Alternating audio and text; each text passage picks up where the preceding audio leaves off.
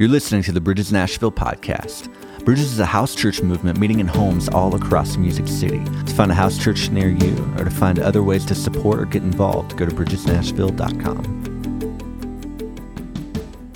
Well, thank you for joining us for our living room service online during a house church week. Now, listen, whether you've been a part of Bridges Nashville since the very beginning or if you're just now jumping in and joining our church family, let me just tell you, this is one of the most exciting seasons we have ever had as a church. As we're walking through uh, a season of shifting, we've got new momentum, fresh vision, and fresh life. On April 3rd, I announced to the church that I'm going to be stepping down as our lead pastor and stepping in to a new season that God has been revealing here lately. It's a season of worship ministry where I'm going to be focusing on full time writing, some traveling, speaking, recording. I've got a worship podcast that comes out uh, this summer, as well as a new book on worship that comes out later this year. Now, on the flip side of that, as a church, we've been walking through this process with our board of elders and our leadership to find the right next lead pastor for Bridges Church. And I'm so excited to announce that our vote came through. It was unanimous for Pastor Adonis Lindsay. Now, you've heard him preach a few times by this point, but I'm so excited for you guys to get to know him and his family a little bit more in this next season as a church body. We've known the Lindsays for 14 years, and they've always been an incredible voice of friendship and faith in our lives. They've been in this Nashville area for about 20 years now. And uh, I know that the best is yet to come for us, for the Lindsays, and for Bridges Nashville. Now, listen, when I'm here in Nashville and I'm not traveling on the road, you're going to be seeing my family and our faces plenty at Bridges because we still call Bridges our home church. We love you guys. We love our staff team. They've been incredible in this entire process. We can sense that God is doing something special in this new season of Bridges Nashville. And so that's going to be the focal point of today's message. I want to talk about the principle of seasons. You know, it's funny, isn't it? I think Christians are probably the only people group who use the word season to mean something other than a weather change, right? And we look at our lives in stages and in seasons. And a lot of this idea comes out of the book of Ecclesiastes, which was written by none other than the wisest man of all time, King Solomon. And here's what it says in Ecclesiastes 3, verse 1 says, There is a time for everything and a season for every activity under the heavens. And then the next seven verses describe different types of seasons. Listen, there is times for uh, action and seasons of waiting. There are seasons of remaining and seasons of change. Lately, it feels like, especially in my conversation with other believers, I've just noticed a lot of shifting at large in the body of Christ. Uh, people have been feeling God stirring them up to take bold steps of faith and action. And that's where my family is. That's where Pastor Adonis and his family are at. And I would venture to say that's probably where a few of you watching today and listening are at. You know, when I had just graduated from college, I was dating Sarah, trying to figure life out, and I heard a message uh, one Sunday at a church that stuck with me throughout the years. Now, I can't even remember the name of the preacher who delivered the sermon, but I know he was preaching on the story of Joseph. And he talked about three different types of seasons. See, he categorized Joseph's journey into these three seasons as it pertains to the word of the Lord in your life. This relates to your purpose, your passion, or maybe there's simply a dream that God has put in your heart. Three seasons. Number one, season of the word received, the season of the word tested, and the season of the word fulfilled. Now, these three seasons can also be related to a seed. You know, a seed is planted in the ground, then it's watered, and eventually it grows into the plant that it was destined to become the whole time. Life is seeds and seasons. So let's look at the story of Joseph, right? Little context here. You've got Abraham, the father of the faith. Abraham has Isaac. Isaac has Jacob and Esau. And Jacob had 12 sons who basically become the 12 tribes of Israel. And that is the main foundation for the people of God and the stories of the Old Testament. And out of Jacob's 12 sons, he definitely plays favorites because his wife Rachel, who he loved more than his other wives, her firstborn is Joseph. And Joseph is definitely the teacher's pet, right? And you know that Jacob gives Joseph a coat of many colors. And while a multicolored jacket sounds like bad fashion to me, maybe in that day and age it was kind of like Gucci. Whatever it was, uh, his brothers are definitely jealous of him. And in Genesis chapter 37, a 17 year old Joseph, he has a couple of dreams and he decides to tell his brothers about these dreams, in which metaphorically they're all bowing down to him, and Joseph is in a position of power. They don't like it. And so a little bit later, his brothers are out shepherding in the fields, and Joseph is on his way out to those fields, and they decide, let's kill him. But then one brother convinces the others, hey, let's not kill him, let's just sell him into slavery. Not sure that's a whole lot better. But Joseph gets sold as a slave, and he eventually winds up in Potiphar's house. Potiphar loves Joseph, but Potiphar's wife has the hots for Joseph. And when she realizes she can't have Joseph, she falsely accuses him of rape, and he lands in prison for 13 years. Time and time goes by, and eventually a couple of uh, Pharaoh's officials, a cupbearer and a baker, end up in prison themselves, and they hear about Joseph, who has this reputation of interpreting dreams. And so they have a couple dreams, they tell Joseph, and he interprets them. One's good, one's not so good. And both of these interpretations come true. And the cupbearer makes it out of prison and he's restored to his royal position. But he forgets about Joseph. Two years later, a Pharaoh has a dream. The cupbearer remembers Joe in prison, calls him out, and Joseph interprets Pharaoh's dream. And then suddenly, 13 years later, Joseph is elevated to second in command of all of Egypt, and his teenage dream literally comes true when his brothers come to Egypt to buy grain and they bow down to the brother they once sold into slavery. Okay, that's kind of the Cliff Notes version, but I think that will suffice for today. I want to look at the story of Joseph through the lens of three seasons that I just described to you. Word received. Now, if you have a God dream in your heart, whether it's ministry oriented or relationship oriented, maybe it's goal oriented, listen to me. Be careful who you tell your dream to. Not everyone wants to see your dreams come true. You will have supporters and haters, uh, champions and critics. Have you ever gotten information about something and you wanted so bad just to tell everyone in your circle? You wanted to share it, but you knew that you needed to wait on it. You know, oftentimes when we get this word from the Lord, we're in this season of the word received, and He begins to reveal His plan for our lives. We want to jump right out and make things happen. We want to make moves just like Joseph did when he tells his brothers about his dream. But sometimes you just need to hold the word in your heart. You know, I love the Christmas story, and you see the shepherds, they show up to Bethlehem and uh, they go everywhere telling the news about Jesus and sharing what the angels had told them about Jesus. But I love Luke 2, Verse 19 says, But Mary treasured up all these things and pondered them in her heart. She just kind of sat on it and thought about things for a while. And just like with Jesus, who took almost 30 years before he stepped into his public ministry, sometimes it takes a while for the word to marinate. See, usually the season of the word received means a waiting period. One of the biggest mistakes in this first season of receiving a dream from the Lord, one of the biggest mistakes we can make is to try to make something happen on our own. God's timing, it's always on time. We can never speed his plan up, sometimes we can slow it down, right? Uh, we have to trust in his timing. And with trust comes the assurance that God will do what he says he'll do. God is great at lining things up. Now, this isn't just an excuse to sit back on your hands and do nothing. You know the drill. Work like it depends on you, pray like it depends on God. But listen close.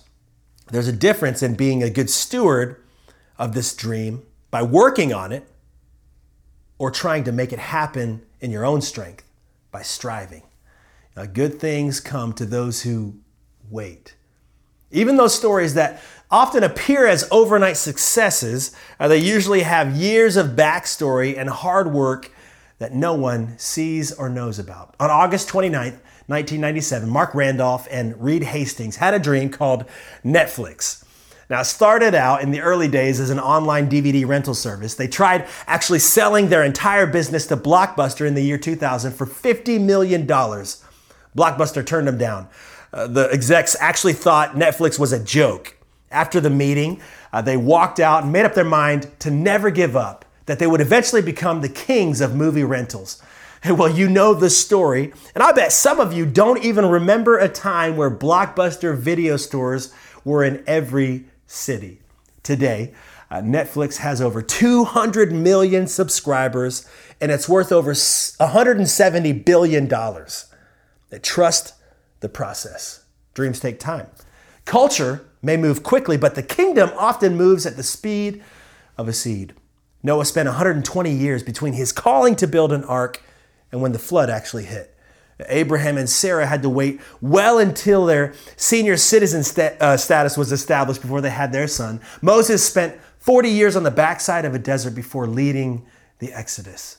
David had over 10 years that he spent on the run from Saul before he actually became king. And Paul, who we talked about a couple weeks ago, he had his Damascus encounter. Then he spends three years in the desert where the Holy Spirit filled him with everything that he would need. And Joseph, had a 13 year delay on his dream, as we just learned. So you got to trust God in his perfect timing in that first season, the season of the word received. Now, the second season, the word tested. Now, this is where it gets fun. Said no one ever, right? In the season of testing, everything feels like it's against you. But when you're following Jesus, empowered by his Holy Spirit, every setback is just a setup for a comeback. It's in the trials and in the testing that we're being shaped and formed for our future. I love James 1 2 through 4. Dear brothers and sisters, when troubles of any kind come your way, consider, consider it an opportunity for great joy. For you know that when your faith is tested, is tested, your endurance has a chance to grow. So let it grow, for when your endurance is fully developed, you will be perfect and complete, needing nothing. Waiting is never wasted. Trials are not trivial. See, when David was tested from his anointing to his appointing, he was being formed as a warrior, as a leader. He was a king long before he ever took that crown. When Noah was building the ark, all of those years and years, people coming by and jeering him, mocking him, making fun of him, Noah was building endurance for what would be a long cruise on an ark. I rarely enjoy taking a test. In life, it's not fun to walk through trials. But trust me, God won't give you something that He hasn't prepared you to handle. It's in the testing that God builds our trusting. I want to let you know today that you can be successful even in a season of testing. In fact, it's that success in the test that will get you to your next season. Dreams aren't just some far off destination, dreams are a journey. God's more concerned with who you're becoming than simply where you're going. Back to the story of Joseph. He, he never lost his integrity in the testing.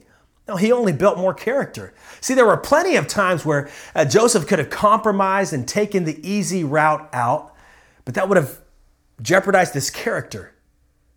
He could have easily compromised with Potiphar's wife. You know, that one decision to maintain his integrity cost him 13 years of his life, but compromise costs so much more. God shapes you in the testing. Let me make it personal.